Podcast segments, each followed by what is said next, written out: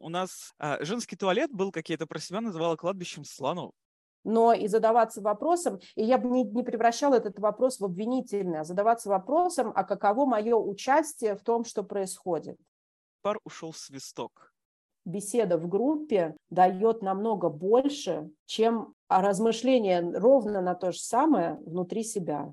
Здесь хорошо бы руководителям реально держать в голове идею о том, что то, что происходит с индивидуальными людьми, имеет какие-то вне индивидуальные причины. Друзья, добрый день. Добро пожаловать на наш подкаст «Бизнес на кушетке». С вами, как обычно, Александр Селяев и я, Анастасия Малявская. Сегодня у нас э, очень интересная и необычная тема про место эмоций в организации бизнесе. И у нас сегодня уникальный гость. У нас сегодня Екатерина Шаповалова в гостях. Вот, поэтому первая, наверное, просьба. Екатерина, представьтесь, чтобы наши слушатели э, лучше с вами познакомились. Да, добрый день, друзья. Спасибо, Александр, спасибо, Анастасия, за приглашение. Наверное, проще начинать с того, что людям понятно. Я организационный психолог, дальше менее понятно, коуч, организационный консультант. Вернемся к понятному. Я старший преподаватель высшей школы экономики, преподаю на программах по психоаналитическому подходу в бизнес-консультировании, психоаналитической психотерапии. У меня есть бизнес-опыт в консалтинге, в организационном, предпринимательский опыт, и после этого я к нему вот добавила все, что связано с психологией и с тем, как, собственно, такое эмоциональное поведение человека влияет на результаты бизнеса. И получилось, в общем-то, то, что получилось. Такой бленд сейчас из психологии, психоаналитическом подходе и бизнеса, консалтинга. Ну, чтобы слушатели понимали, о чем идет речь, Екатерина была нашим преподавателем с Анастасией, поэтому мы горячо и нежно любим Екатерину за ее шутки и теорию, которой мы заполняем в том числе эфир этого подкаста и наши будущие текущие телеграм-каналы. Поэтому для нас сегодня очень необычный э, такой э, формат, в котором мы преподавателя расспрашиваем о том, о чем должны были расспрашивать еще во время обучения. То есть должны Это были будет... все понять сами, да? Да, и рассказать. А мы тут, да. Да, мы тут не поняли, а вы нам расскажите еще раз. Ну, я с удовольствием. Да. Давайте начнем тогда с основного вопроса, поскольку мы начинаем про эмоции. А, вообще, что такое эмоции в организации и в бизнесе? Потому что ну, эмоции индивидуальные какие-то мы, наверное, сами можем отследить, а все-таки в бизнесе, в организации, в группах – их место и вообще зачем они там нужны? Ну, смотрите, эмоции в бизнесе, в организации, в общем-то, не перестают быть эмоциями индивидов, да, потому что только отдельные индивиды могут испытывать эмоции и как-то рапортовать о том, что вот я злюсь, ну или не рапортовать, а кидать ноутбук в стену. Да, то есть это делает не, не организация, не какая-то сущность в организации, это делают индивидуальные люди. Сложность эмоций в организациях в том, что они как раз связаны с тем, что там людей много, и эти люди друг с другом взаимодействуют. А в группах себя люди э, ведут не так, как поодиночке, все это прекрасно и хорошо понимают, да, когда мы одни, мы можем переживать какие-то эмоции, они нам могут нравиться, не нравиться,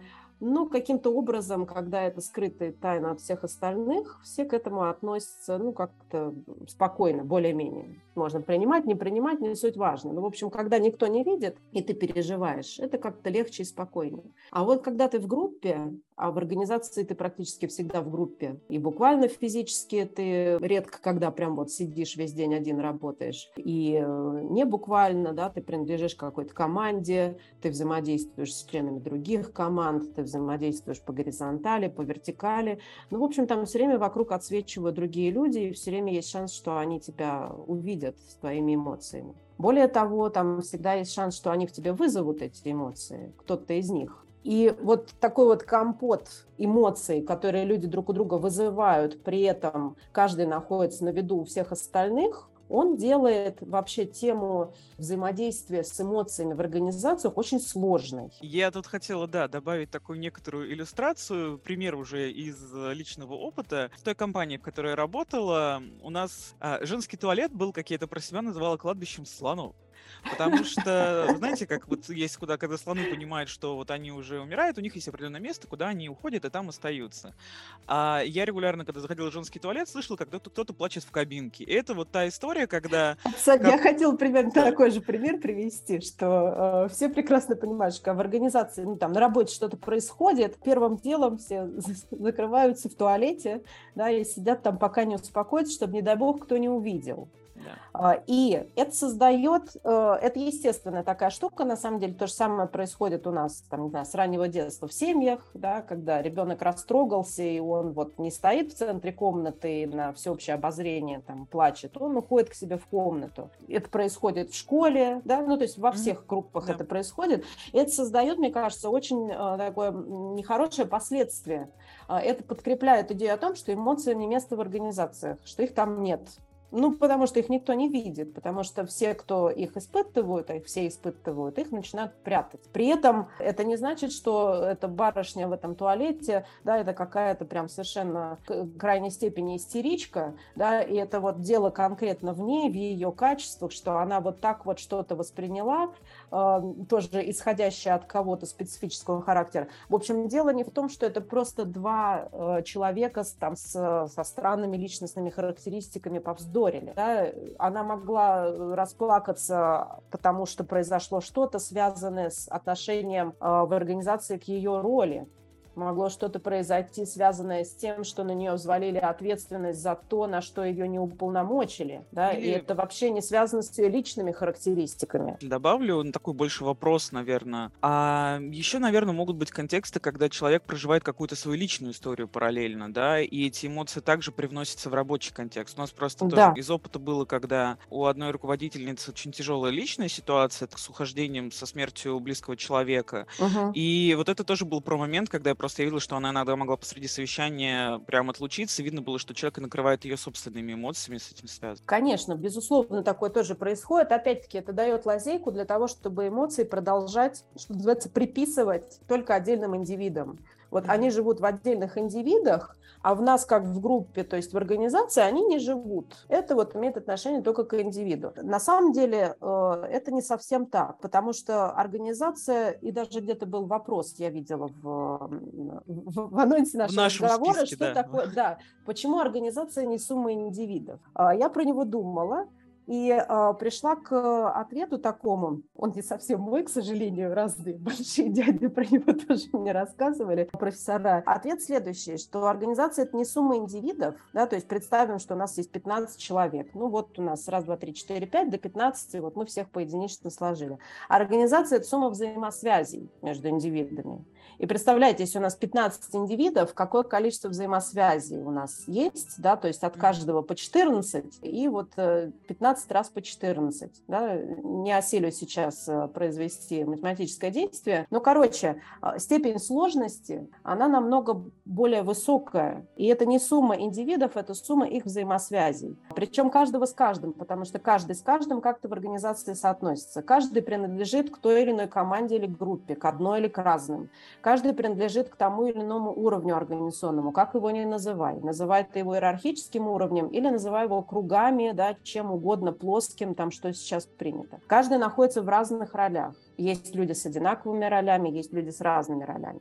То есть все вот эти вот взаимосвязи, они все разные. Сумма вот этого всего множества взаимосвязей, она и дает намного большую сложность. Mm. Еще, еще усложню, я еще усложню, потому что это 15 не индивидов и связи между ними, это 15 индивидов в их ролях. Да, то есть у нас вот эта сама сущность, от которой происходит что-то, она такая двойная. Это не индивид, а индивид в роли. И это как раз-таки апелляция вот к тому примеру, который вы, Анастасия, привели. Да? Это руководительница, у которой что то женщина, у которой что-то случилось, но она при этом руководитель. И ее эмоции как женщины, у которой что-то случилось там с семьей, с кем-то, да, вот что-то такое в личном пространстве, накладываются на какие-то события, взаимодействия, на какие-то разговоры, вокруг ее роли. Ну, представим себе, это такая просто умозрительная ситуация, представим себе, что происходит, ну, просто какая-то рядовая встреча, да, ну, и она могла просто смотреться в окно, не знаю, осень, дождь, листья падают, да, вот печальная погода, и это триггерит ее внутреннюю там печаль.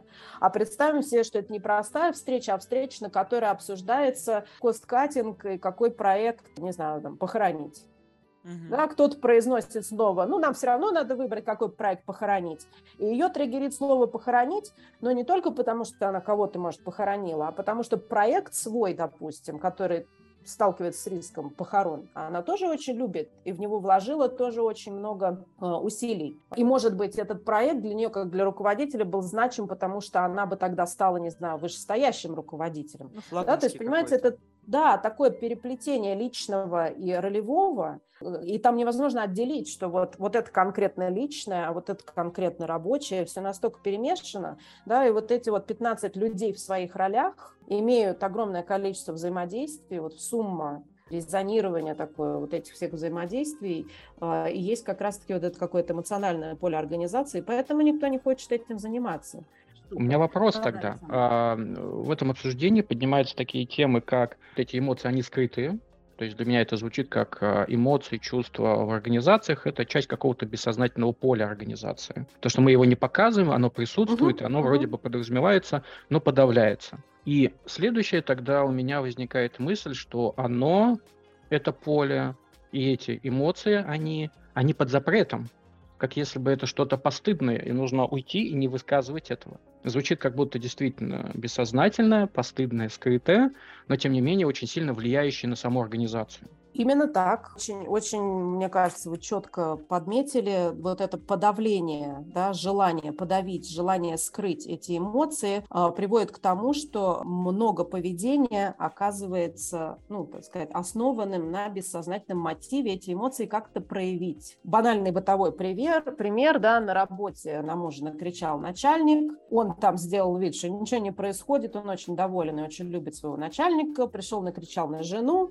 Жена зависит от мужа, она тоже сделала вид, что ничего не происходит, ему ничего не выразил, накричал на, на ребенка, ребенок пнул собаку. Да? Ну, то есть вот это цепочка того, как происходит взаимодействие в группе, которая показывает, что в группе некоторое событие, некоторый вопрос, это даже может быть рабочий вопрос, да, там, не знаю, повышение, оценка, приоритетность проектов, ну, то есть что-то рабочее, да, вызывает чувства ком-то, кто-то эти чувства подавляет и несет, переносит на кого-то другого если мы можем ругаться терминами, это называется проекция, да, то есть один кто-то испытывает эмоцию, но ее адресует не тому, кто эту эмоцию э, вызвал, а кому-то другому, проецирует на кого-то другого, собственно, переживания. Э, чем больше группа, тем больше поляна для того, чтобы вот это упражнение, да, такое бессознательное, очень спасающее от собственных эмоций, сложных проделывать. Поэтому в этом смысле эмоции, они, ну, можно сказать, что они гуляют по организации, потому что в картине вот этой семьи,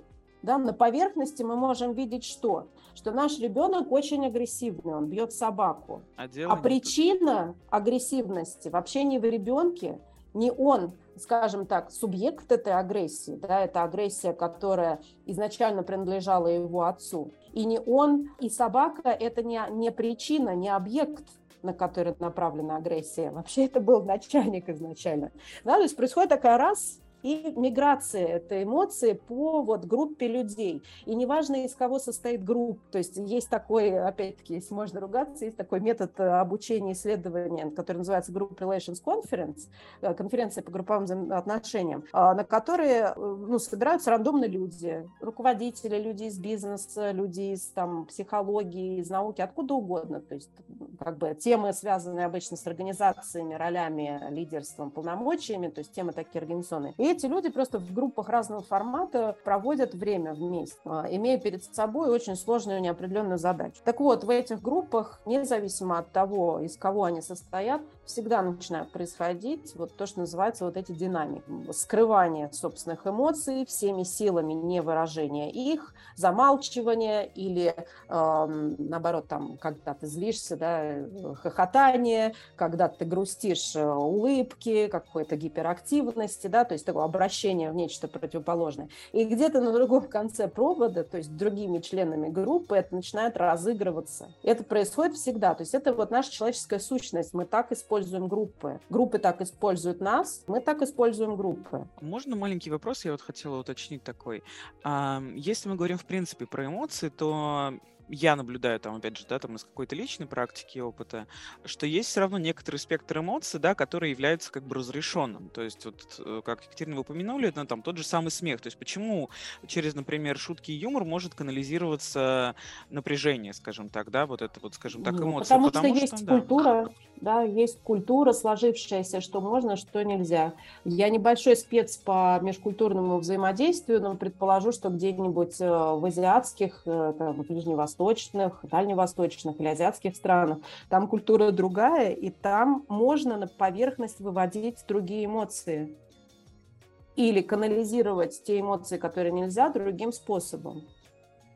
А, поэтому это ну, вот такой э, культурный феномен, э, что можно, что нельзя, а, что прилично, что неприлично. Ну, где-то может быть приличным, скажем так, поругаться, покричать, то есть выразить агрессию, но, например, Да, шутить... где-то прилично вообще ничего не, не делать, да, вот э, покер, ну, такое застывшее лицо, что бы ни было. Я не знаю, может, это не совсем корректно, опять-таки, я не, не спец по этим вопросам, но вот если смотришь корейские фильмы, там другая мимика у людей. Ну, по крайней мере, она вот как-то мне так ощущается. Mm-hmm. И это вот про то, что там, ну, как бы другое количество и другое качество эмоций разрешено к выражению. Ты не можешь это лицо также считать, потому что оно что-то другое, типичное для них разрешено Выражает. ему выразить, да, а что-то другое не разрешено какая-то у меня еще была идея по этому вопросу. Ну, я, наверное, вспомню. Давайте в формате беседы так проще.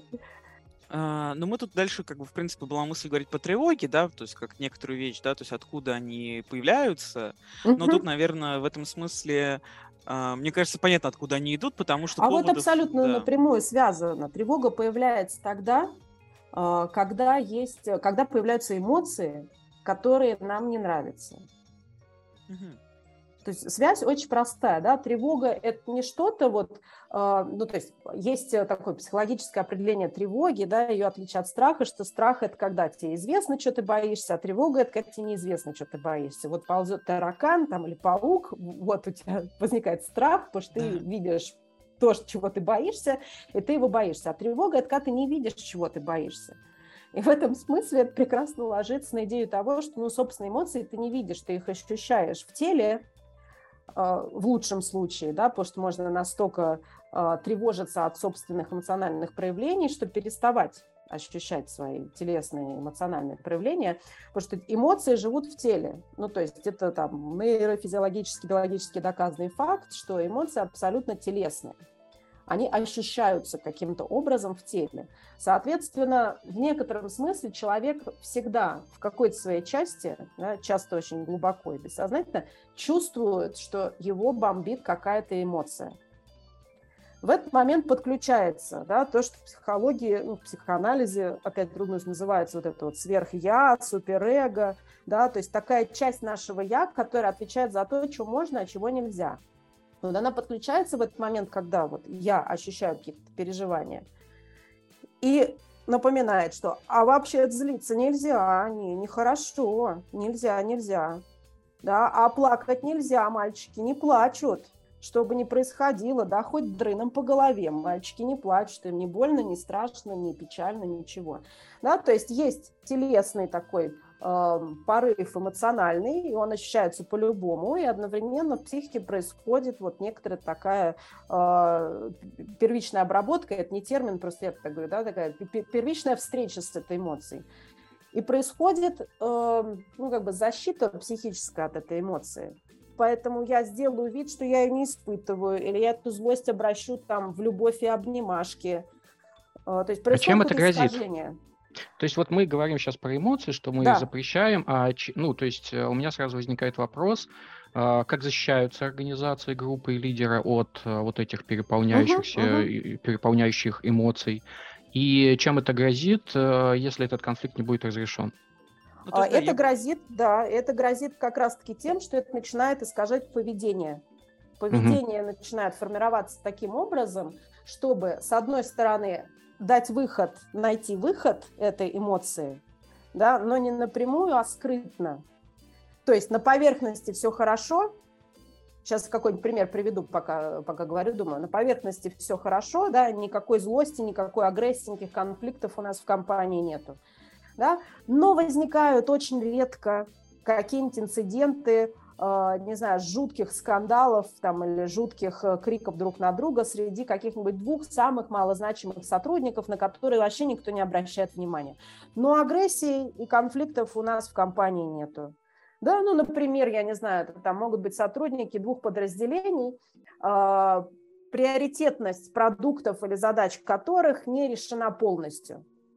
Да, то есть либо им транслируется, что вы оба приоритетные, а такого не бывает, потому что ресурсы персонала ограничены, либо одни получают, либо другие да, либо то эти приоритетные, то эти приоритетные, либо каждому говорят, что он приоритетен, а другой нет, и, соответственно, происходит э, вот это напряжение, но его в явном виде нельзя прояснять, э, нельзя стучать в дверь начальнику и донимать его вопросом, или двумя начальниками, донимать вопросами, давайте все-таки мы проясним в открытую, вот мы все здесь, не знаю, в четвером, два вице-президента и два нижестоящих руководителя департамента.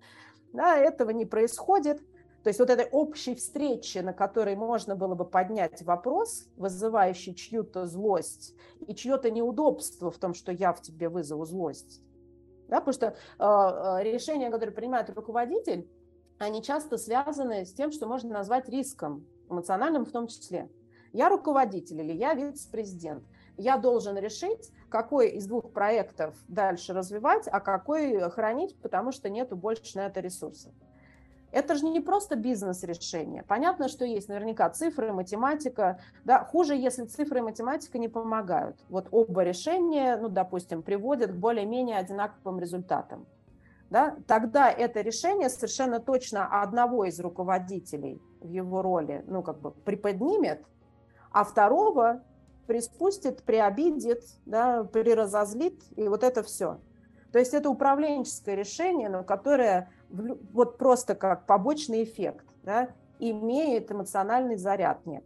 Соответственно, руководитель или два вице-президента, которые должны это решить, да, они избегают. Два вице-президента могут избегать, потому что они между собой должны тогда лицом в лицо договориться, кто более, кто менее приоритетный договорившись о решении, да, то есть никогда в бизнесе так не ставится вопрос, ставится вопрос, не знаю, во что инвестируем, где урезаем, где добавляем, но это на самом деле вопрос приоритетов, да, кому да, кому нет. Мы все ненавидим говорить человеку в лицо нет. Все Потом... лично знают, какие ужимки и прыжки возникают в нас, когда кому-то надо отказать. Да? Мы избегаем встречи, мы откладываем, мы передаем через третьи лица. Ну вот примерно то же самое может происходить в, условно говоря, конфигурации, где есть два вице-президента, которые между собой это не хотят решать, и два их подчиненных, два главы департамента, которые сталкиваются непосредственно с последствиями этой нерасстановки приоритетов, и их два каких-нибудь там рядовых сотрудника, которые по самой в точке, где, ну не знаю, они должны решить, на кого работает аналитик, да, или чью задачу первые решают программисты. Да, вот они сталкиваются с ресурсом, который не поделен, потому что не расставлен приоритеты, они все время там спорят.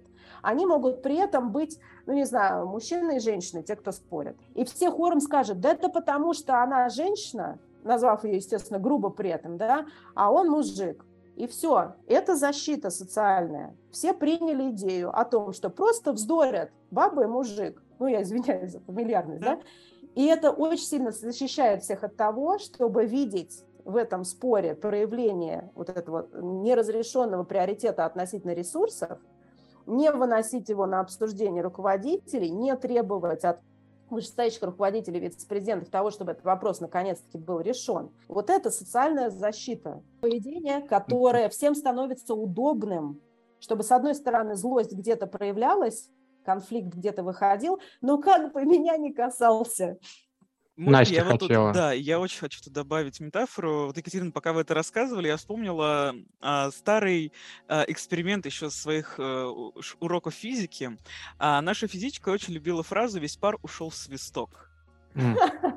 Да. Да. И это вот очень хорошая иллюстрация. То есть у нас прям была, она прям показала, привезла на маленькую железную дорогу, поставила маленький действительно рабочий паровоз, подожгла, и вот она показывала. Я открываю зас заслон, а, пар уходит и свистит, и поезд не едет. Самое что интересное, как только закрываешь заслон, он не свистит, но неожиданно начинает ехать. Вот это вот весь пар ушел Слушайте, свисток. метафора вообще шикарная. Да? Во-первых, здесь э, вот этот свисток, потому что пар это одна сущность, да, а действие приводится, в действие приводится какая-то другая сущность. Это вот как злость на начальника огребает собака. Да. Да, вот начальник – это пара, а собака – это звук из свистка. Во-вторых, в этой метафоре видно, что эффект, ну, как бы не мгновенный, он отложенный, он развивается по времени. Да, что сначала происходит одно, потом происходит второе, потом происходит третье. Вот так же в организации. А, и а, мне, кстати, пришло в голову, э, в английском языке есть такая, такое слово whistleblower. Это mm-hmm. тот, кто свистит свисток. Да. Вот в организациях по-русски очень часто, мне кажется, совпадает вот тот, кто называется whistleblower в английском языке, с козлом отпущения. Потому что это тот, кто обозначает проблему, даже кричит о ней, вот он свистит в свисток, что да у нас плохо, у нас показатели падают, у нас клиенты недовольны, они уходят, у конкурентов все лучше. Но его все игнорируют. Очень часто вот этим козлом отпущения является кто-то самый младший, или самый, к которому можно придраться, ну, не знаю, там, неказистый какой-то, да, такой, не знаю, совсем-совсем ботан в очках, которого никто никогда не слушал, да, или какая-нибудь юная девушка в мужском коллективе, ну, то есть кто-то, кого по внешним каким-то другим параметрам очень легко игнорировать. И это, естественно, опять-таки, да, вот защитный механизм социальный. Не знаю, какой-нибудь, какая-нибудь команда мужская игнорирует, э, не знаю, там, ассистента или джуниор кого-то девочку на, ну, девочку на позиции джуниора, это выглядит как то, что ее игнорируют умудренные опытом крутые пацаны, да, а она еще, ну, несмышленная девчонка. И это им позволяет не видеть да, и обесценивать то, в чем она на самом деле права, что касается ну, чего-то, что происходит в организации. Она, может быть, это хорошо увидела, потому что она только пришла.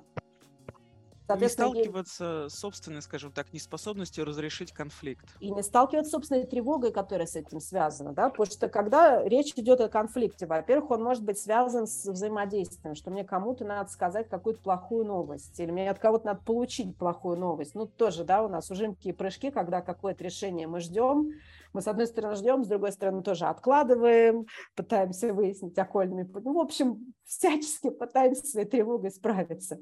Во-вторых, э, э, конфликты возникают тогда, э, когда люди сталкиваются с задачей ну, собственно, мы все в ролях находимся в организациях, у нас у всех ролей есть какие-то задачи. Задачи бывают простые, понятные, в наше время крайне, редко и ненадолго, а бывают непростые, непонятные, кажущиеся вообще нереализуемыми. А, эти задачи от нас требуют люди в разных других ролях. Да? Кто-то требует, кто-то нам может помочь в его роли. А, задача сама по себе может вызывать тревогу в том смысле, что при столкновении вот с чем-то таким сложным и тем, что бросает вызов, мы начинаем в себе сомневаться. А смогу ли я? А хочу ли я, а хватит ли у меня там понималки. Вот это вот такое чувство собственного уязвления, да, чувство собственной беспомощности, это тоже те эмоции, которые вообще у нас э, ну, всегда под запретом, и они вызывают стыд. Это те эмоции, за которые и исторически нас могли стыдить, ну и так культурно. Да, вот в культурах, где а, не будем показывать пальцем, а, очень развита идея такого мачизма, да, такой фигуры, которая все знает, все умеет и все вопросы решит, и женщины все ахают при виде такой фигуры. А, быть слабым, быть уязвимым, быть тем, кто что-то не понял, сомневается и пошел кому-то спросить совета или помощи, ну, проще удавиться. Да, поэтому, опять-таки, вот эти моменты все скрываются, а, и начинается, например, на уровне поведения встреча, на которой все делают вид, как все все поняли, всем все понятно, или один кто-то выбирается тем, кто должен дать ответы на все вопросы, и на него сваливается вся вина за то, что, да, слушай, у тебя нет ответов на все вопросы, ты тот, то, все, пятое, десятое не знаешь, вот из-за тебя мы стоим на месте звучит для меня так, как будто, ну, то есть вот мы говорим же про эмоции, эмоции являются источником в том числе генерации тревог, они также продолжают быть невидимыми, это часто является и в конфликте, ну, проявляется и в конфликте ролей, и в патологии коммуникаций. Одним из симптомов того, что действительно что-то происходит не так, являются неразрешимые конфликты они э, представляются вроде бы простыми вещами, но их порешать никак нельзя, ровно потому что они не решаются. Ну, то есть сказать, что это говорится о том, что мы будем коммуницировать теперь культурно, верно, как взрослые люди, э, не означает ничего. В этом плане Абсолютно. означает, что как раз присутствует вот эта скрытая бессознательная динамика, которая подъедает, разъедает группу или организацию изнутри. Тогда вопрос, какими инструментами, какими способами мы можем все-таки начать исследовать этот э, дискомфортный для нас мир и э, как-то решать проблемы? Угу. Ой, вопрос очень хороший. Начнем с того, что его очень часто компании решать, решать не хотят совсем, даже когда чувствуют, что что-то не так. Не хотят решать, э, покуда э, бизнес-результаты э, ну, как бы получаются и так. То есть пока компания не сталкивается с ухудшением бизнес-результатов, каким-то очевидным, да, будь то в деньгах или будь то в людях, не знаю, компания превращается в компанию, в которую невозможно нанять. Ну, потому что уже все везде все поняли, и сколько не кричишь, что у нас тут такой-то такой-то кодекс взаимодействия, такая-то такая культура. Все Дружный знают, коллектив. Там, дружный коллектив, все знают, какая культура. Да? Люди всегда выясняют, из первых уст какие-то истории, ими как раз передается реальность. Ну так вот, пока, в общем-то, не произойдет что-то очевидно беспокоящее руководителей, как правило, на это не обращается внимания. Более того, пока что-то очевидно происходящее, не, а, не тревожащее вот такое по финансам и по показателям не произойдет, особо сильно даже HR-подразделения не напрягаются, то есть HR делегируется заниматься всеми вот этими человеческими вопросами, эмоциями, взаимодействиями, ну, чтобы всем хорошо как-то было. То есть на них как бы сваливается вся вина, да, за все, что происходит. Вот как раз был пример а, работы с одной компанией, кстати, из IT-сектора, а, в которой а, дикое выгорание было у HR, у рекрутеров, потому что бешеная нагрузка, огромное количество бессмысленной работы, ну, то есть ты нанимаешь людей, они уходят, ты нанимаешь, они уходят. Такой вот абсолютный, как бы, как белка в колесе они там себя чувствовали. А, и, собственно, когда я с ними работала, мы исследовали на разных уровнях как раз-таки компании, что происходит. Понятно, что там были те люди, которые а, выгорали, в том числе в силу там, личных характеристик, э, а были и те, кто, ну, в общем-то, не имели каких-то личных характеристик к этому их как-то подводящих, но все равно испытывали большое количество нагрузки. Так вот, в общем, если коротко попробовать представить эту э, ситуацию, то там э, руководители, ну вот линейные, да, бизнесовые, э, в их KPI вообще не было ничего напоминающего о взаимодействии с людьми. Вот ничего, начиная от того, что они как бы ответственны немножко за то, чтобы адаптировать и влить в коллектив и в процесс новых сотрудников – ну и заканчивая всякими софт-скиллами, которые там, в принципе, отсутствовали как класс вот в понимании руководителя, потому что ничего в его KPI а, вообще на это не намекало. Все KPI, которые связаны с людьми, были сгружены в HR. А, HR пытался, я имею в виду как, как функция, да, как департамент, ну, как поменять ситуацию на уровне вице-президентов. Это все отметалось и не, не разрешалось. В итоге это привело к тому, что все, что происходит с людьми плохого, да, то, что новые не хотят люди приходить. Ну, потому что есть слухи о том, что происходит в компании. Нет, не потому, а потому что рекрутеры плохо ищут. Да, новые приходят и не удерживаются, а через пару месяцев уходят. Не потому, что руководитель на них чихал и даже там не познакомился лично, ну, при том, что это было в период онлайн-работы, а потому что ну, плохо у нас работает функция адаптации в HR-службе. Да, то есть вся, все, все функции, вся вина была при, приписана HR-службе, их все время за это ну, как бы дергали, тыкали и прочее, при том, что от, ну, абсолютно полностью отрицал, отрицалось участие вообще линейных руководителей, так сказать, в жизни сотрудников, помимо того, что они какой-то объем работы выдают и какую-то денежку за этот объем работы получают. И это происходит очень часто. А, я ушла немножко от вопроса, но так, чтобы проиллюстрировать, да, до какой степени что-то должно дойти, как правило, чтобы компания чтобы кто-то в компании реально, кто может авторизовать некоторую работу, решился авторизовать работу по, ну давайте-ка разберемся, что же у нас все-таки происходит тут с сотрудниками, что же у нас происходит с, с климатом нашим. Нужно для этого, я вот думаю, для того, чтобы авторизовать, помимо вот этих внешних причин, что все стало уже очевидно плохо, ну или что-то очевидно плохо, э, нужна определенная смелость э, не знаю, как ее операционализировать, в какие параметры, да, но нужна определенная смелость вообще ну, как бы дать зеленый свет тому, чтобы кто-то начал опираться, что происходит с людьми. Ну, это сначала а, вообще признать наличие проблемы. Ну, вот это про смелость тоже, да. Может быть, это какое-то очень общее понятие, но в целом э, это лучше удается э, людям и руководителям, которые готовы видеть проблему не только в других но и задаваться вопросом, и я бы не, не превращала этот вопрос в обвинительный, а задаваться вопросом, а каково мое участие в том, что происходит каково участие той системы управления, взаимоотношения, принятия решений в том, что происходит. У меня звучит, ну, как бы в моей голове это называется тем, что э, в организациях есть рождаются такие нарывы, которые необходимо в какой-то момент хирургическим путем удалять. И для uh-huh. этого нужно начаться какая-то а трансформация, изменение процесса мышления, культуры и так далее. И как если бы в таких организациях а, либо слабо развито выражено, либо совсем отсутствует рефлексивно поддерживающее пространство.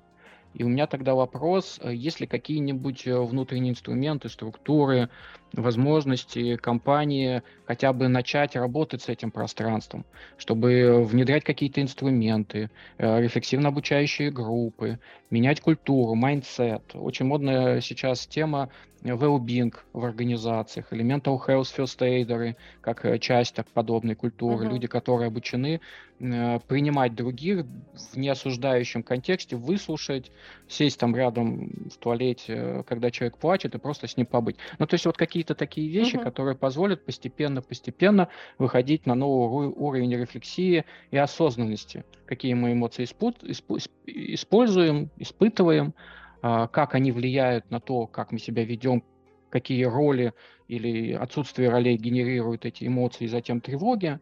Есть ли что-то, что можно предложить э, людям уже сейчас посмотреть и начать экспериментировать? Конечно, есть. А, ну, у вас вопрос был такой обширный, и там несколько частей было. Я начну с последней по поводу well и вот там, ну, не знаю, допустим, психотерапевтической помощи, да, или там психотерапевтической подписки для сотрудников организации. А, это очень важный, очень классный шаг номер один, но который фокусируется на индивидуальном уровне на том, что организация заботится конкретно там, не знаю, о твоей голове и психической, э, психическом здоровье, о твоем физическом здоровье, да, но э, эти программы подразумевают, что эти эмоции, их причины живут внутри тебя. И вот мы тебе предоставляем возможность с кем-то там поговорить об этом, чтобы с этим справиться. И это хорошо. Э, я не говорю, что это плохо, да, но это не вся картина. Потому что, как мы уже смотрели на примере маленькой семейной группы, да, эмоции это выражают с кем-то одним, но причина лежит вне его. Поэтому, чтобы сдвигать с мертвой точки, условно говоря, а, какой-то вот процесс создания а, того, что Александр вы назвали, ну это мы называем, да, психологи рефлексивным пространством, нужны групповые форматы общения и взаимодействия. Это то, что компании всячески избегают, и как раз-таки защитные механизмы коллективные проявляются в том, что мы, мы все соберемся обсуждать вот этот вот вопрос, он серьезный, мы все готовимся к тому, что будет там, значит, махач, мы будем спорить. И тут в самом начале встречи кто-нибудь, вы представляете, сегодня такое произошло, у меня в цехе там, или у меня в отделе, вот то-то, все. И все, все три часа встречи, которая была запланирована для обсуждения чего-то важного и реально влияющего на, на работу и на эмоциональное состояние людей, уходит вообще просто под откос. Поэтому э, вот э, вопрос в групповых встречах под ними я не понимаю, что-то такое сверхъестественное, да, не знаю, что все встанут в позу собак мордой вниз и будут медитировать. Нет, это просто встреча, на которой люди собираются и удерживаются в том, вокруг чего идет обсуждение, вот этих вот острых моментов, э, вещей, которые вызывают конфликт, вещей, которые заставляют кого-то плакать в туалете, вещей, которые заставляют кого-то приходить и пинать дома собаку. Я бы сказала, что э, схема, вот прям делай раз, два, три, э, обращение с этими ситуациями, с эмоциями следующее. То есть для руководителей, для подчиненных руководителей э, надо как-то транслировать и привыкать к идее о том, что когда мы ощущаем в организации какие-то сильные эмоции, хорошо, умеренные, да, потому что сейчас все скажут, я сильных не ощущаю, окей, умеренные эмоции в организации кто-то ощущает, это всегда признак того, что не только что-то у вас внутри происходит, это признак того, что что-то не так с ролями, задачами, полномочиями и взаимодействием между ролями и задачами в организации. То есть это всегда признак чего-то организационного – чего-то, что лежит вообще вне индивидуальной психики, вне того, что этот истерик, это шизоид и всего того, чем психологи могут напугать бизнес. Если иметь вот эту вот, ну, такое, как сказать, предположение такое, да, в голове, что это всегда про что-то наше общее имеющее отношение к организации. Тогда следующим э, моментом – а, должно стать а, вынесение на обсуждение момента, что вот вы знаете, я был на встрече на такой-то, мы обсуждали такой-то вопрос, и на самом деле я дико разозлился. И вот давайте мы все вместе, может, пообсуждаем, да, от чего эта злость была, если предположить, что она не просто потому, что я злой человек или я злюсь по каждому поводу, вот от чего-то не зависящего вообще от меня индивидуально – я думаю, что это потому, что мы уже второй год не можем решить тот-то и тот-то вопрос.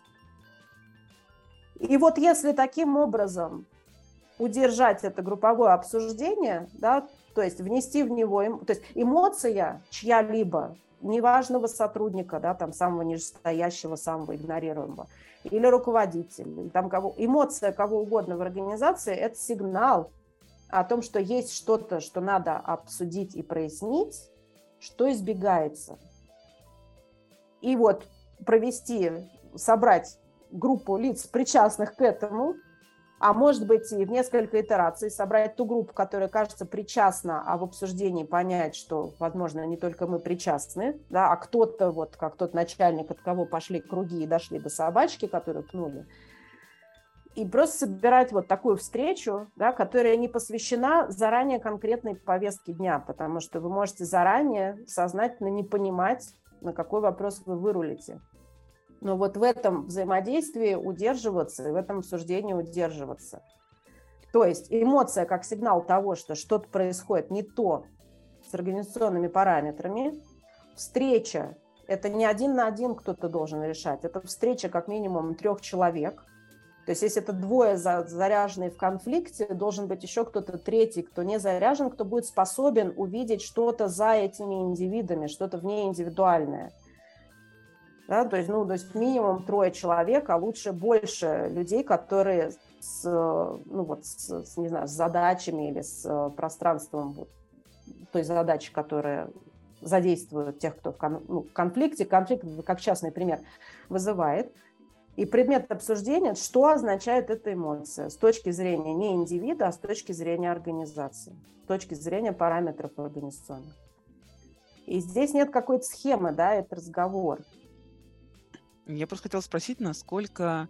А, ну, то есть получается, что должен быть какой-то, назовем его, проводник-фасилитатор, да, который будет как-то эту встречу возвращать на нужные рельсы, да, потому что люди, скорее всего, будут пытаться сбегать, да, с uh-huh. этой душесчипательной темы. А насколько этим человеком может быть э, сотрудник компании или, например, руководитель, потому что это может случиться, перерасти, ну, просто тоже был один подобный uh-huh. опыт, а, когда это переросло все равно в формат отчитывания, да, то есть руководитель сел и такой, ну, давайте, условно говоря, разберитесь, почему вы плохо работаете, а я тут uh-huh. вот вас, это, посмотрю на вас. Руководитель может быть э, э тот, кто э, готов допустить и готов обсуждать, как он влияет на то, что произошло. Да? То есть руководитель, который созывает такую встречу, давая людям надежду, что здесь можно обсуждать э, сложные и неудобные вопросы рабочие, а потом говорит, ну разберитесь, как вы в этом виноваты, да? он как бы себя делает ни при чем. Хотя он наверняка в какой-то степени и каким-то образом там точно при чем. Да? То есть для руководителя такое некоторое встреча и столкновение, ну, с каким-то, может быть, даже уязвлением, да, с чем-то, что будет ощущаться как уязвление, соответственно, нужна смелость, чтобы быть готовым предстать перед своими подчиненными, э, не только тем, кто все знает и умеет, но и тем, кто какие-то принимает решения, у которых могут разные последствия. Да, это же не шутка хотели, как лучше получили, как всегда. Это про то, что у любого решения есть последствия и конструктивные, и побочные. Вот любое решение. Да, вот не бывает в нашей человеческой жизни так, что мы вот все сделали правильно, и только одни эффекты получили без побочных последствий. Ну, так не бывает. А, и, соответственно, вот руководитель может быть только если он ну, такой прокачанный. Да? Допустим, это может быть руководитель, который уже ну, там, не знаю, с опытом какой-то внутренней работы э, лично над собой, или руководитель, который находится в процессе коучинга, и, условно говоря, он вот с коучем вот эти встречи свои тоже может прорабатывать и обсуждать, да, то есть он на встрече может начинать вести себя типичным образом, потом с коучем аккуратненько подходить к идее о том, что, ну, может быть, какой-то ваш вклад тоже в это есть, да, ну, вот в безопасном, где никто не видит, да, вот, оба на соседних, в соседних кабинках, вот, они обсудили тихонечко, и он вернулся уже обратно в обсуждение, но с другим э, ощущением себя и с другим ощущением включения себя. А, если это, не сов... если это не так или совсем не так, то, конечно, это лучше, если это какое-то третье лицо. А, это может быть человек внутри организации. А, тоже здесь нельзя сказать, что вот в таких случаях может быть человек внутри организации, а в таких не может. Я, ну вот есть организации, которые сейчас организуются по принципу холократии и прочих разных вещей, где есть условная конституция организационная, да, там же подробно прописано, что обязательно на таких-то таких-то встречах должен быть фасилитатор.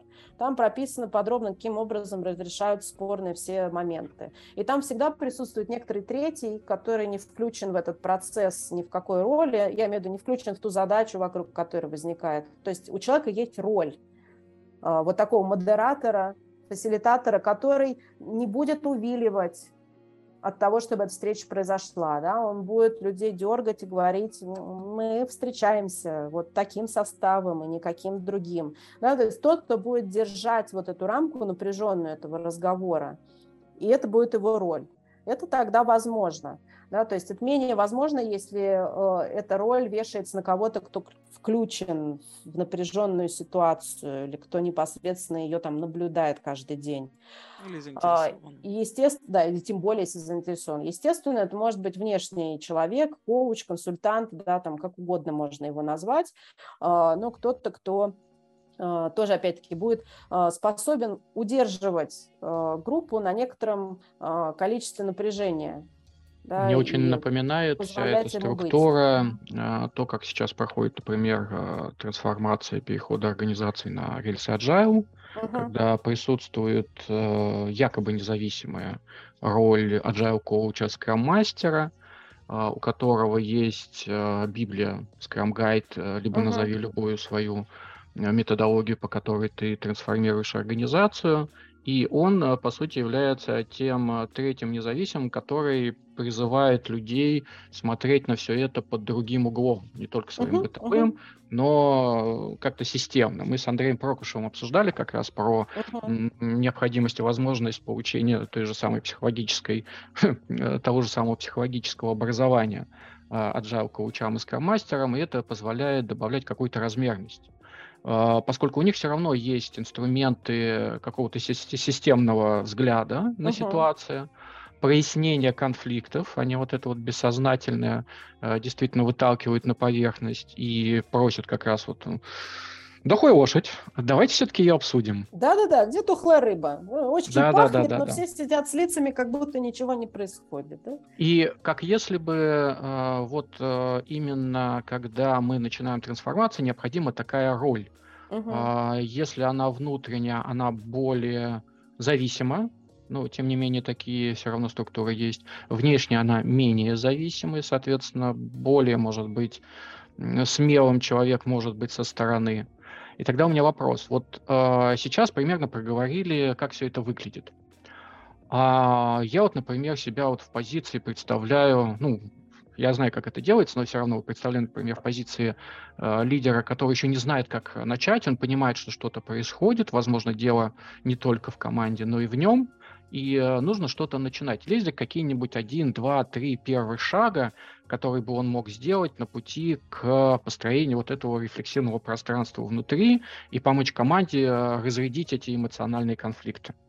Один, два, три, конечно, могут быть какие-то разные для разных людей, но мне кажется, вообще, если у него возникло желание этим вопросом заняться, и, обращ... и он обращает на него внимание не с точки зрения того, что, ой, у нас токсичный сотрудник все время, давайте мы уволим, наймем другого, да, и вот вереница токсичных сотрудников, которые оказываются в его отделе, им воспринимается как э, большое количество токсичных людей на улице.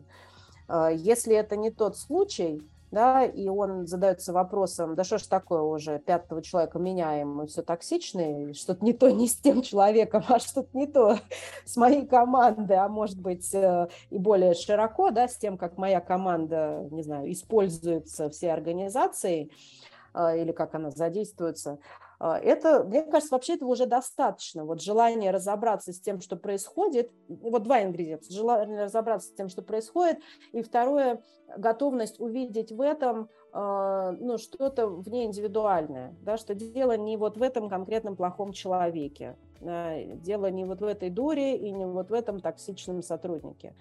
А, вот этого достаточно. А, что делать? Ну, это зависит от того, какие ресурсы есть в организации. Да? Есть ли у них вот такие люди в, в таких э, ролях фасилитаторов или а, модераторов внутри компании, к которым можно обратиться для того, чтобы провести встречу и друг об друга, и об этого фасилитатора подумать. А, если нет, тогда ну, зарядить HR на вопрос, есть ли ресурсы, чтобы привлечь внешнего специалиста, а, поработать с группой. Это может быть очень страшно сразу работать с группой, да, имеет смысл попросить сначала там парочку сессий, да хотя бы даже одну для себя с коучем, который потом сможет работать с группой да, чтобы сначала в безопасной доверительной обстановке кабинки побеседовать с кем-то тет-а-тет, чтобы никто не узнал о его, э, так сказать, э, переживаниях, а потом, возможно, выйти на работу с группой. Потому что руководители боятся вот, вот работы, под работой я понимаю, а, понимаю и работу с коучем, ну, на крайнем конце одном, и просто взаимодействие свое, да, вот такое более открытая и более готовая обсуждать неудобные вопросы внутри организации без привлечения кого-то внешнего. А, работа с группой вызывает у лидера тревогу. Да? Мы с этого начинали, что когда я сам по себе с эмоциями и с тем, что, боже, что происходит, я ничего не знаю, не понимаю, все пропало, я ноль, да, весь мой предыдущий опыт коту под хвост. Наедине с собой это можно пообсуждать в группе, да, э, допустить обсуждение того, что ваши решения могут быть не вполне компетентны, потому что перед нами стоят задачи, с которыми никто никогда не сталкивался, в природе не существует компетентных людей, это сложно. Соответственно, задача привлечь того, кто э, поможет руководителю э, в двух вещах. И инициировать и быть участником какого-то вот сложного разговора, обсуждения тем и про вещей, вопросов, которые вызывают э, неудов... ну, такое напряжение, тревогу как раз-таки эмоциональную, и помогут ему сохранить лицо как руководителю перед группой. То есть помогут ему остаться э, сохранить его ощущение, что он ну, в лидерской роли продолжает быть, несмотря на обсуждение вот этих всех сложных вещей. А, поэтому, ну, наверное, поэтому это накладывает определенные требования на подготовку того человека, который вот этим модератором выступает, да, потому что задача не в том, чтобы взять и все тухлые рыбы повыкладывать и сказать, типа, у ну вы наворотили, да, ну или сказать это не прямо, но как бы заставить людей так себя почувствовать, а помочь людям э, справиться с тем, что слушайте, ну с теми задачами, которые стоят, с теми ресурсами, которые есть, да, с теми сроками, это нормально по ходу пьесы периодически наворачивать такого, да, чего никто не ожидал, и что имеет и конструктивные, и побочные последствия. Да, и это нормально чувствовать себя неуверенно. Ну вот, в общем, вот эта вот вся нормализация такая психологическая, поддерживающая, контейнирующая как раз, да, вот, Александр, вы говорили про это слово. То есть такой челлендж в пространстве, которое позволяет э, пережить, справиться со своими тревогами, то есть контейнировать их. Я вот хотела задать вопрос такой, может быть, немножко, ну, не то чтобы провокационный, но вот мы говорим про, например, команду, про лидера команды, да, руководителя.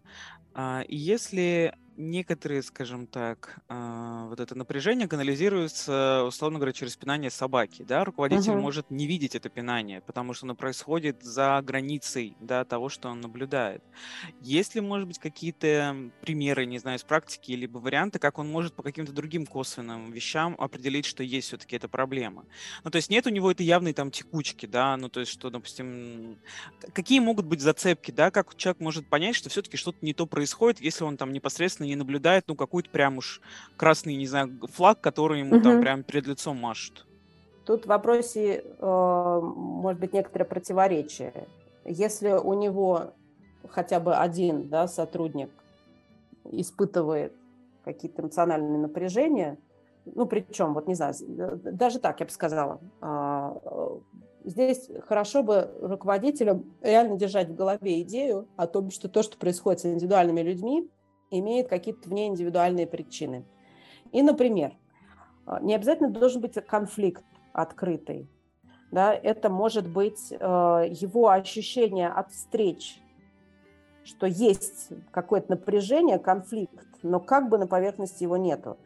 Э, прислушиваться вообще к собственному ощущению от того, как происходит, происходит взаимодействие. На самом деле, ну, как бы эти ощущения нам легко доступны, и все, кто был в отношениях ну, любовных да, или семейных, хорошо, прекрасно понимают, да, даже все, у кого есть родительская семья, что вот ты входишь, да, или ты садишься за стол обеденный там, с членами своей семьи, и ты уже чувствуешь то, о чем еще никто не говорил, но оно точно есть.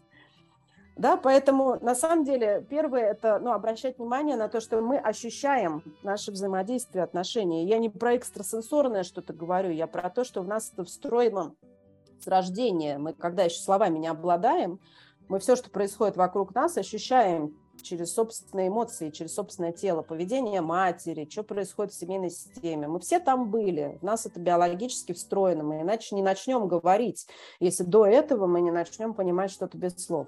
Соответственно, прислушиваться к своим ощущениям, что вот у нас было одно взаимодействие в команде, у нас по одному проходили встречи, ощущались так-то, да, а сейчас что-то поменялось. Это даже может быть вообще, это может быть, может не быть явного конфликта. Никто не бьется там в слезах э, в кабинке туалета. Но ощущение, что что-то поменялось, его уже может быть более чем достаточно. Оно может быть вообще быть только внутри у руководителя.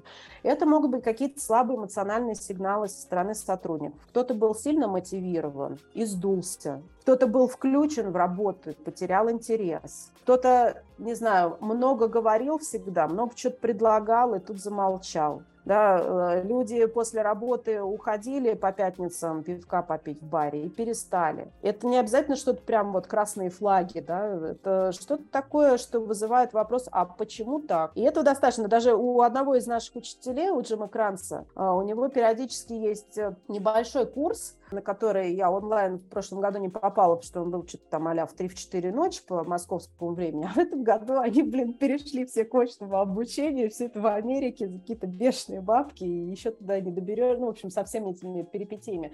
Так вот, короче, курс, который, у которого название примерно, я сейчас не помню дословно, но звучит так, что управление на основе собственных ощущений.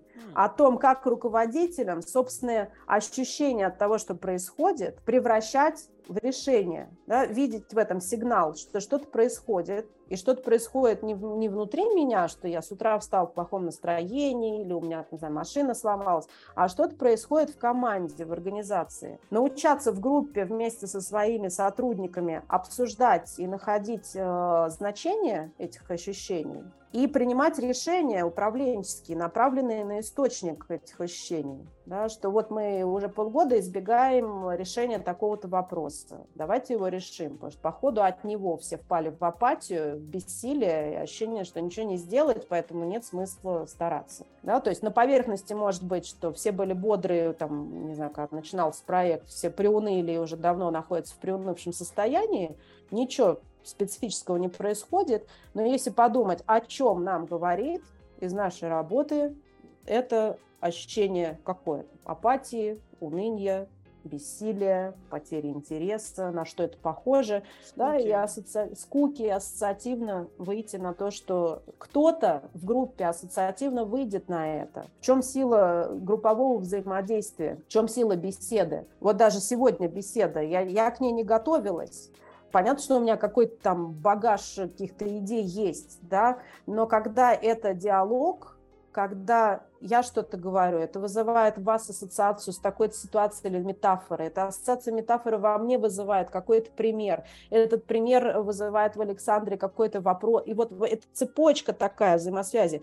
Вот это ценность э, группы. И этого, конечно, боятся, потому что группа способна понять и осмыслить то, что в одиночку каждый, может быть, не способен, потому что он переполняется мыслями, переживаниями, тревогами. И мы этого никогда не делаем, это непривычно, и поэтому да, тревожно. Да, в целом, тот же Джим Кранц говорит, что огромный, сказать, огромный минус, наверное, современного времени, и это он говорит не только потому, что он уже в летах, да, а потому что вот напрямую относится к тому, о чем мы говорим, это такая чрезмерная индивидуализация всего на свете и приписывание всего на свете одному индивиду. Хотя природа вообще нашего взаимодействия, она групповая. Мы в группу рождаемся, мы, ну, не всегда в группе, но, в общем, мы всю жизнь проходим в группе. У нас есть семья, у нас есть школа, у нас есть друзья, у нас потом есть свои любовные взаимоотношения, своя семья. Мы почти всегда в группе. Вот абсолютно, вот с точки ноль и почти всю жизнь мы в группе. И при этом мы все ну, атрибутируем, приписываем тому, что происходит внутри человека. Это неверно.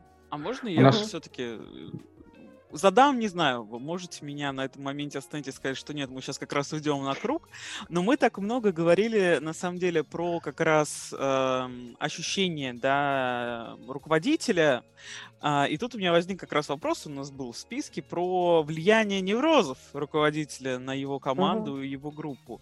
Э, ну, наверное, да, мы там сильно глубоко, наверное, в эту историю, наверное, можем уйти надолго. А в принципе, опять тоже, ну, такую какую-то симптоматику, да, то есть как человек может заметить это? Тоже по ощущениям или есть какие-то еще вещи?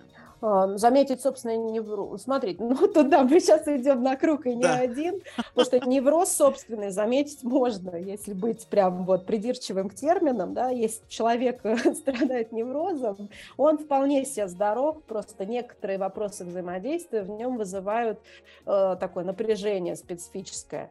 И, как правило, если, если это невроз, человек будет приписывать причины себе, он их mm-hmm. будет замечать в себе. Если это не невроз, а это нашими страшными терминами что-то нарциссическое, он это в себе не заметит. Страдать будут все вокруг. Будут ходить жаловаться друг другу, что что-то наш э, Иван Иванович совсем тю-тю. Ну, нельзя жить на работе 24 на 7, э, перформить э, без ошибок, э, как будто, ну, как бы ты, ты сверхчеловек, и ждать, что все остальные такие же да, ну, как бы, ну, не человеческие, да, или придираться ко всем вообще там точкам запятым на любом шаге нашего процесса.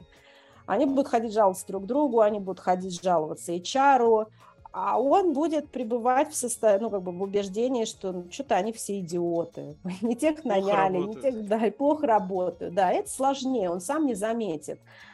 А, вот, поэтому это скорее э, могут заметить люди вокруг, ну и кто-то уполномоченный, а, если заметит вокруг, да, может ему предложить задуматься о том, а не в нем ли причина, да, и он тогда пойдет, поработает или не поработает. А, но, наверное, таких случаев все-таки не подавляющее большинство. А, условно говоря, а если это невроз, то он разрешится в результате групповой работы тоже, если устранятся причины, связанные вот с ролями, полномочиями, задачами, mm-hmm. вот этим всем тем, что генерит в руководителе, в том числе и этот невроз. Но, естественно, тема обширная того, как личность руководителя и его тараканы влияют и ползают, и распространяются, и подбираются люди с похожими тараканами. Э, руководители же участвуют в принятии людей в команду, да, соответственно свой свояка или кто-то вас видит издалека, это абсолютно да. бессознательные вещи. К нашим рубрикам. У нас есть а, одна из рубрик, да, вот мой вопрос к вам, Екатерина. Почему эта тема вам интересна, важна, да? То есть почему вы именно, ну, скажем так, вот в эту сферу, в том числе именно эмоций и организации? Угу. Слушайте, ну у меня был, э, наверное, такой э, относительно долгий путь в эту сферу. Я сначала работала в организационном консалтинге, ну, в таком вот хардовом. Стратегия, кост-каттинг, операционные вот эти процессы все. А, пример был, я помню, мы, нам нужно было для одного проекта а, металлургического по э, урезанию костов, мы делали распечатку в типографии на огромном, это даже не ватман была, в два или в три раза больше, чем ватман, кусок бумаги, а, ну, схема цехов, цехов, количество людей, и там были люди зачеркнутые в каждом цехе. Вот, значит, мы вот это вот клиенту отправляли вот эту вот красоту, где насколько вот количество людей урезается. И это было все, о чем мы думали. То есть вот вообще никаких мыслей о том, а как будут себя чувствовать те, кто пойдут на выход в градообразующем предприятии, а как будут себя чувствовать те, кто останутся, да, как будут себя чувствовать они все, поскольку это небольшой город, и там все всех знают, да, и представляете взаимоотношения дяди Вася и дяди Петя, которые всю дорогу по выходным ездили на рыбалку, одного оставили, а другого, другого уволили. Ну, то есть количество напряжения, которое генерится управленческим решением, просто неимоверно. Мы вообще об этом не думали, и я в эту сторону тогда вообще не думала. А, потом у меня был опыт предпринимательский, Э, естественно, все прекрасы того, как э, общаться и взаимодействовать с разного типа и уровня людей, э, я на себе поняла. И этот опыт предпринимательский привел к тому, что мне в какой-то момент наконец-таки освободилось время. И я подумала, ой, не пойти ли поучиться? Ой, а так хотелось в школе пойти на психфак, значит, за известного университета. А, думаю, а посмотрю-ка я, а что есть в вышке в моей родной. Там же, там психфак просто в вышке создался после того, как я уже там курс третий менеджмента закончила. И я такая, ой, батюшки, какая интересная программа. Там что-то про психоанализ, Франция, Фрейд. Думаю, я же на первом курсе университета по философии писала работу по Фрейду и Юнгу. Думаю, ну все сходится. Да, то есть вот природа принятия решений, цепочка ассоциаций, никакой логики на самом деле. И я пошла учиться. Пошла учиться я больше с фокусом на индивидуальную работу. Ну, внутренне мне так казалось, что я буду вот э, коучем психологическим работать индивидуально с людьми. По окончанию программ меня вообще накрыло, что с организациями все так сложно, это тлен и безысходность, ничего не изменить. Вот можно изменить что-то только на уровне индивида. И я как-то переключилась даже так, ну, и внутренне, и по тому обучению, которое потом проходила, больше на вот такую даже психотерапевтическую работу. А потом ну, меня догнало ощущение, что ну что-то я так обесцениваю первую часть своей профессиональной жизни, там тоже было много чего хорошего, интересного, у меня есть бэкграунд, есть понимание. Все-таки надо попробовать увязать вот эту организационную всю вот эту составляющую и психологическую. И я э, стала, ну, как-то больше обращать внимание на э, психологию, психодинамику групповых процессов, организационных, и я ее, ну, как может громко сказать, но я для себя поняла, что я ее поняла. Вот, когда мне про нее рассказывали, я ей не интересовалась внутренне, я ее еще не поняла. Ну, то есть я слышала, но как у меня нас еще было непонятно внутренне. Вот, и э, я начала больше фокусироваться на работе с э, ну, людьми вот в их ролях, да, то есть не просто индивидуально, что там у вас тараканы ползают, а именно в коучинговом формате э, работе с ролью человека, на работе с группами, с командами, э, на организационной диагностике. Э, и покуда что-то начало получаться, да, я начала видеть, что хотя бы что-то можно сделать, хотя бы кому-то принести облегчение и пользу, э, мне это стало нравиться. Но я вот это все сказала вместо, наверное, главного ответа, который у меня возник э, первым на этот вопрос. А, сни... Я бы сказала, почему мне эта тема нравится. Она помогает людям снизить градус нагрузки на себя эмоциональной. Потому что когда все мы привыкли все себе приписывать, что это вот из-за меня конфликт, это вот из-за меня проблемы, это вот я один на один со, остаюсь со своими переживаниями, вся причина в моих тараканах каких-то, которые мне самому неведомы, никому нет до меня дела, этот человек оставляет очень изолированным и одиноким. И вот, скажем так, борьба с этим, да, или облегчение э, вот этой нагрузки, которую мы каждый себе приписываем – а, вот это, наверное, тот эффект, который ну, вот в групповой командной работе вообще всегда достигается. И это дает людям возможность, э, во-первых, друг с другом познакомиться, во-вторых, друг с другом по-другому взаимодействовать, убрать вот это напряжение или сделать напряжение выносимым. То есть, когда они понимают, что вообще-то можно и жесткий разговор лицом к лицу выдержать, и при этом продолжить взаимодействовать, и еще и проблему решить это просто облегчает э, участь нашу организационную, потому что мы столько времени проводим в работе, мы, ну, многие ей живут, да, в хорошем смысле. И тогда, и почему тогда... это вам важно? Ой, да не знаю, почему это мне важно. Вот такое добро я миру причиняю, и моя, моя грандиозная сущность ликует. А, ну, наверное, это связано... Понятно, что у меня ассоциативный ряд уже пошел далеко в детство, и то, почему важно с себя снять какую-то нагрузку, которую тебе кто-то приписывает, которая к тебе не относится. А, ну, всегда наш профессиональный выбор связан с нашей историей а, и с историей семьи. Вот, но это будет слишком личная уже э, тема. Да. А, тогда мы можем перейти к следующей рубрике. А, она такая, скажем так, практикоориентированная. Мы много сегодня об этом говорили, но чтобы немножко вот подсобрать, да, рубрика «Это все понятно, а делать ты что?» То есть uh какие, может быть, конкретные шаги мы можем там порекомендовать, э, предпринять э, лидерам, а, руководителям вот в рамках этого контекста про эмоции, которые мы сегодня говорили. Угу. Ну, я повторю такую маленькую схему, которая, я считаю, вот в основе лежит всего того, что надо делать. Первое, э, видеть даже она из четырех шагов будет состоять. А, первое, обращать внимание на свои эмоции. Мы очень плохо это умеем делать, часто и это не приветствует, но обращать внимание. Второе, иметь в голове представление о том, что наши эмоции связаны не только с нашими тараканами, они очень связаны с тем, что происходит вокруг нас, в том числе с организационными параметрами. Да, задача, роли, приоритеты, полномочия, деньги, ресурсы, вот это все. Это все вызывает у нас эмоции. Соответственно, это второй шаг. Да, иметь в голове вопрос, а что, если это не мои тараканы, что происходит такого вокруг меня в организации, моей роли, что это вызывает. А, третий шаг – это смелость инициировать групповое обсуждение этих эмоций и вопроса, а что тогда это означает, а, составом от трех человек и больше, с привлечением внешнего а, внутри или организации, или вне организации человека, который максимально дистанцирован от там, той поляны рабочей, на которой это происходит, и ну, как бы развитие способности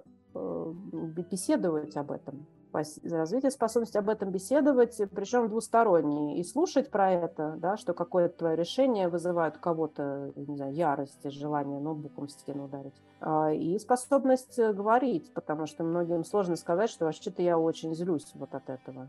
А, а если вы это сами не можете сделать, да, ну тогда найдите с кем обсудить это тет-а-тет, каким образом эту смелость в себе развить, способность выдержать эти переживания. Поймите, почему у вас этой способности нету, да, как так складывалась ваша история, что, ну не знаю, в семье всегда все было хорошо, все улыбались и молча ели. Да? Ну, такого быть не может. Ну, вы же все мертвые, что ли? Такого быть не может, да? Значит, так обращались с тем, что происходило так обращались с собственными переживаниями по поводу того, что происходило. Я тут э, хочется такую маленькую ремарку добавить. Э, Про эмоции, да, то есть, Екатерина, мы как раз первый пункт а, обозначили про то, что в первую очередь научиться обращать больше внимания, да, на свои эмоции, и тоже сегодня мы об этом говорили, потому что эмоции у нас все-таки рождаются в теле, и такую немножко пробросить удочку к нашему следующему просто подкасту, что мы как раз будем говорить про тело и эмоции в бизнесе, да, про mm. телесность в бизнесе. Это да, вот там... да, да, это очень классная тема. Э, это прям, да, отдельный момент, который тоже часто игнорируется. То есть мы как будто, когда находимся в организации, мы забываем, что мы вообще живые люди, у нас есть... Ну, или он как бы тритится на индивидуальном уровне, да, надо, чтобы все там занимались спортом, все, не знаю, вставали в йогу по утрам, все ходили к психотерапевту. А, это, да, да, да. Это все да, но есть э, вот в этом подходе, которым я пользуюсь, да, который системно называется, есть представление о том, что тело индивидуального человека в организации выражает что-то от организации. И если кто-то заболел, или если есть э, какая-то часть организации, в которой много кто заболел, а во всей остальной организации ну, как бы обычная ситуация. Mm-hmm. То это не признак того, что там кто-то очень сильными бациллами кашлянул. Это признак того, что люди там испытывают какой-то больший стресс, чем все остальные по причинам, не связанным с их здоровьем. Угу. Ну, слушайте, здорово, интересно, да. тема, очень крутая. И такая маленькая рубрика, она сейчас у нас с плавающим названием про советы.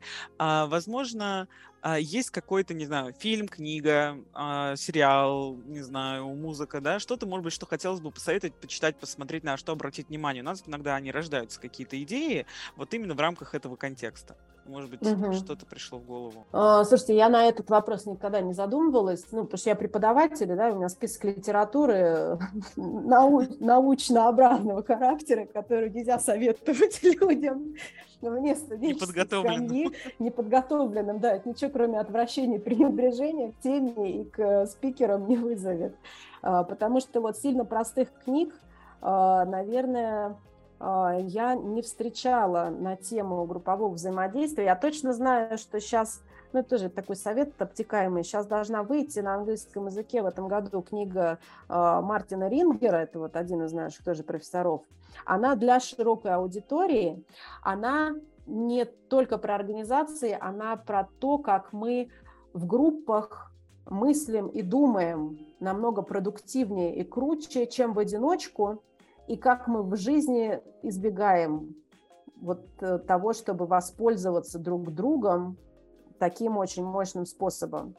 Мне а, кажется, я... Я, я знаю, вот э, немножко есть, по-моему, как раз переведена на русский статья Джима Кранца о том, а, что такое рефлексия в организациях и какие социальные защиты организации есть, э, чтобы не допустить эту рефлексию внутри да, статья, статьи точно есть, да, но я вот даже не знаю, насколько для широкой публики может быть удобоварима эта статья. То есть статьи переведенные есть и Кранца, он достаточно просто, кстати, пишет, а, и у него есть, кстати, хорошая статья, а, надо посмотреть, может, где-то и перевод тоже есть, а, про лидер и сомнения про то, как сомнение лидера может быть очень большим ресурсом для того, чтобы принимать лучшие решения. Потому что если есть сомнения, ты тогда обращаешься ну, как бы к кому-то еще для обсуждения. А если есть обсуждение, вы намного лучше начинаете видеть проблему, ее обрабатывать и вырабатывать намного лучшее решение.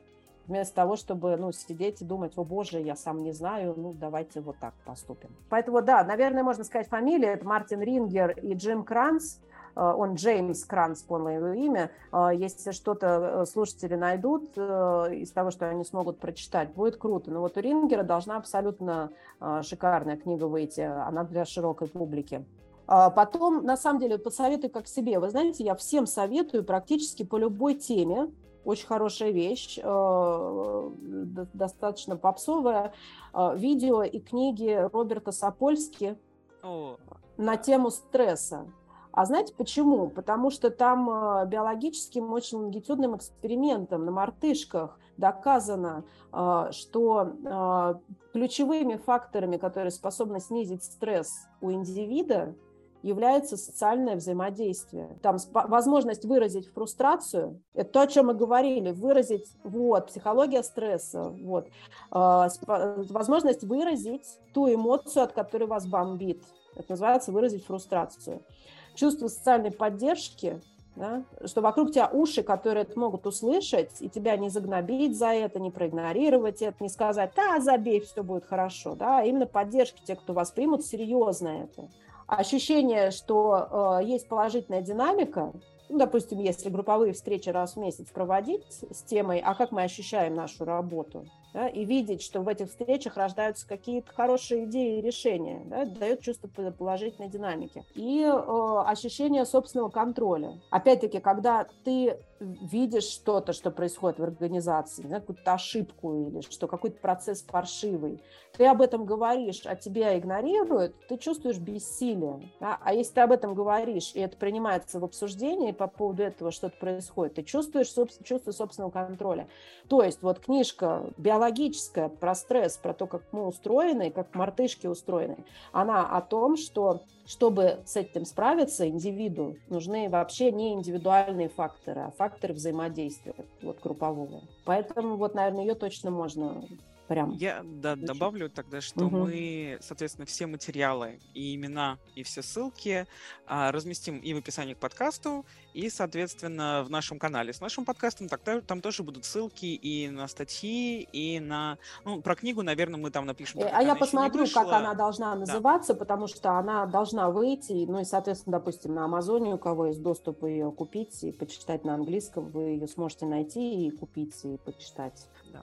Вот, мы это точно все разместим. А, вопрос. У нас есть рубрика «Что забираете с собой?» угу. Как хотим? Я готова, потому да. что я э, каждый раз после бесед и разговоров э, с другими людьми я понимаю, насколько взаимодействие, вот разговор, да, вопросы, ответы, реплики, отклики, вот эта цепочка, насколько это провоцирует мышление. Вот просто я пришла на подкаст неподготовленная вообще в том смысле, что я вся была головой в новостях с вчерашнего вечера и продолжала в них быть до 9 часов утра.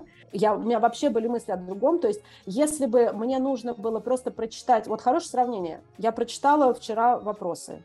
Даже если бы я их прочитала вот сейчас, и мне нужно было просто что-то наговорить, вот пройтись по вопросам подряд, я была близка к ощущению ступора. Что я могу сказать? Во-первых, я уже сто раз это говорила, да, чего нового, а кто что поймет. Ну, в общем, там куча-куча вопросов. Вот те же самые вопросы, заданные в ходе беседы, вот они даже те же самые, да, что написаны были в листе подготовки, они вообще по-другому провоцируют мышление того, кто включен в эту беседу, не говоря о том, что происходит обмен, да, вот метафоры, образы, примеры. И вот просто на примере этой встречи вот я ощущаю сейчас внутри подъем и воодушевление просто от того, что беседа в группе дает намного больше, чем размышление ровно на то же самое внутри себя ну или одному самим собой. Сейчас вот в режиме онлайн я столько вебинаров прочитала в режиме чтения самой себе, когда все слушатели с выключенными камерами и никого не видно. Никакой обратной связи, да. Да, поэтому мы супер сильно недоиспользуем э, ресурс э, взаимодействия в группах в нашей жизни и в организациях тоже. Да? Мы превращаем взаимодействие в группах часто в профанацию, в защиту от взаимодействия. Я тут просто хочу тоже откликнуться, что э, для меня это тоже каждый раз такой очень интересный опыт созидания, ну как совместного uh-huh, созидания uh-huh. какого-то пространства. Э, утащилась я мысленно про статью Кранца про сомнения и лидерство и такое чуть более яркое, наверное, подсвечивание, насколько важно обращать внимание на вот свои чувства и эмоции, да, то есть есть такая расхожая фраза, если вам кажется, то вам не кажется, да, то есть как минимум это имеет право на то, что чтобы обратить на это чуть больше внимания. Чтобы на да, это... А еще и лучше озвучить, да, и с кем-то вместе обратить внимание, поди у кого-то идеи возникнут интересные. Бывает, что один человек озвучивает э, вот так вот скользь бросив э, тревоги или какие-то мысли всей группы, и люди такие «Да!» Ну, то есть это появляется вот как некоторый ручеек, который позволяет uh-huh. обсудить какие-то действительно очень важные вещи. Поэтому uh-huh, uh-huh. просто быстро скажу мысль я раньше очень переживала, чтобы что-то вот вносить в пространство и говорить. Думала, ну как вот я тут сейчас что-то выскажу, а как это там другим, не знаю, буду там, не знаю, внимание перетягивать или что-то еще. А, или, например, на групповых каких-то работах там сидеть плакать, что это вот людям нужно там смотреть там на мои слезы. На что мне тогда, соответственно, наша ведущая ответила, что это не только для тебя важно. Это может быть очень большой инвестицией в групповой процесс. Угу. Это может быть очень важно для кого-то другого, который просто на тебя там посмотрит и что-то про себя вообще поймет и узнает. Либо группа как-то изменит э, свое поведение. Я действительно много наблюдала ситуации, когда искренность одного человека, по сути, создавала вот это безопасное пространство, в котором и остальные чувствовали возможность о чем-то поговорить и раскрыться. И люди переходили из, э, ну, скажем так, состояния масок, да, когда вот uh человек исключительно uh говорит только только из какой-то роли. Он начинал говорить немножко из разных ролей или разных своих внутренних вот этих ощущений.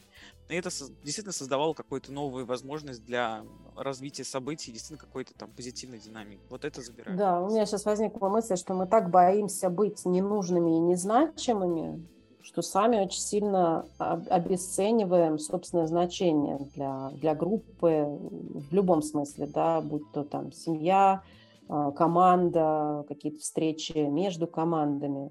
Да, вот из этого чувства, что ну какое это имеет значение. Да, мы вообще себя отказываем в возможности это значение вообще увидеть и ощутить. Ты, Саша, сидит, э, рефлексирует. Мне на самом деле очередной раз напомнила э, Екатерина о том, что действительно организация это не столько э, какое-то количество людей, собравшихся вместе, сколько совокупность их взаимодействий. Совсем недавно мы обсуждали там в некоторых чатиках, что такое группа и что такое команда. И э, очередной раз подтверждение нашел, что эмоция – это сильная движущая сила в организациях, которые мы не придаем должного значения. Uh-huh. Более того, очень сильно подавляем. И вопрос то, как мы самостоятельно учимся или учимся в группе прорабатывать эти эмоции, эти конфликты, проблемы, вызванные этими подавленными эмоциями, наверное, характеризует нашу зрелость и профессионализм в том числе. Ну что, спасибо большое, что вот мы сегодня так интересно поговорили и обсудили. Спасибо нашим слушателям, которые дослушали нас. А, будем очень рады вопросам, замечаниям, предложениям, любым комментариям. Опять же, можно писать в нашем телеграм-канале, у нас там есть э, комментарии в чатике. Вот, будем тоже рады и любой обратной связи. Вот, и спасибо всем большое. Берегите себя. Спасибо, Анастасия, Александр, за приглашение. Мне кажется, очень супер интересный разговор получился. Прям вот ухожу с ощущением удовольствия от случившегося разговора. И очень здорово, что вы эти темы поднимаете и делаете подкасты. Это очень круто. Вам огромное спасибо. Спасибо. спасибо. Блин, ну реально все-таки, вот когда что-то нужно сделать, нужно делать это не одному.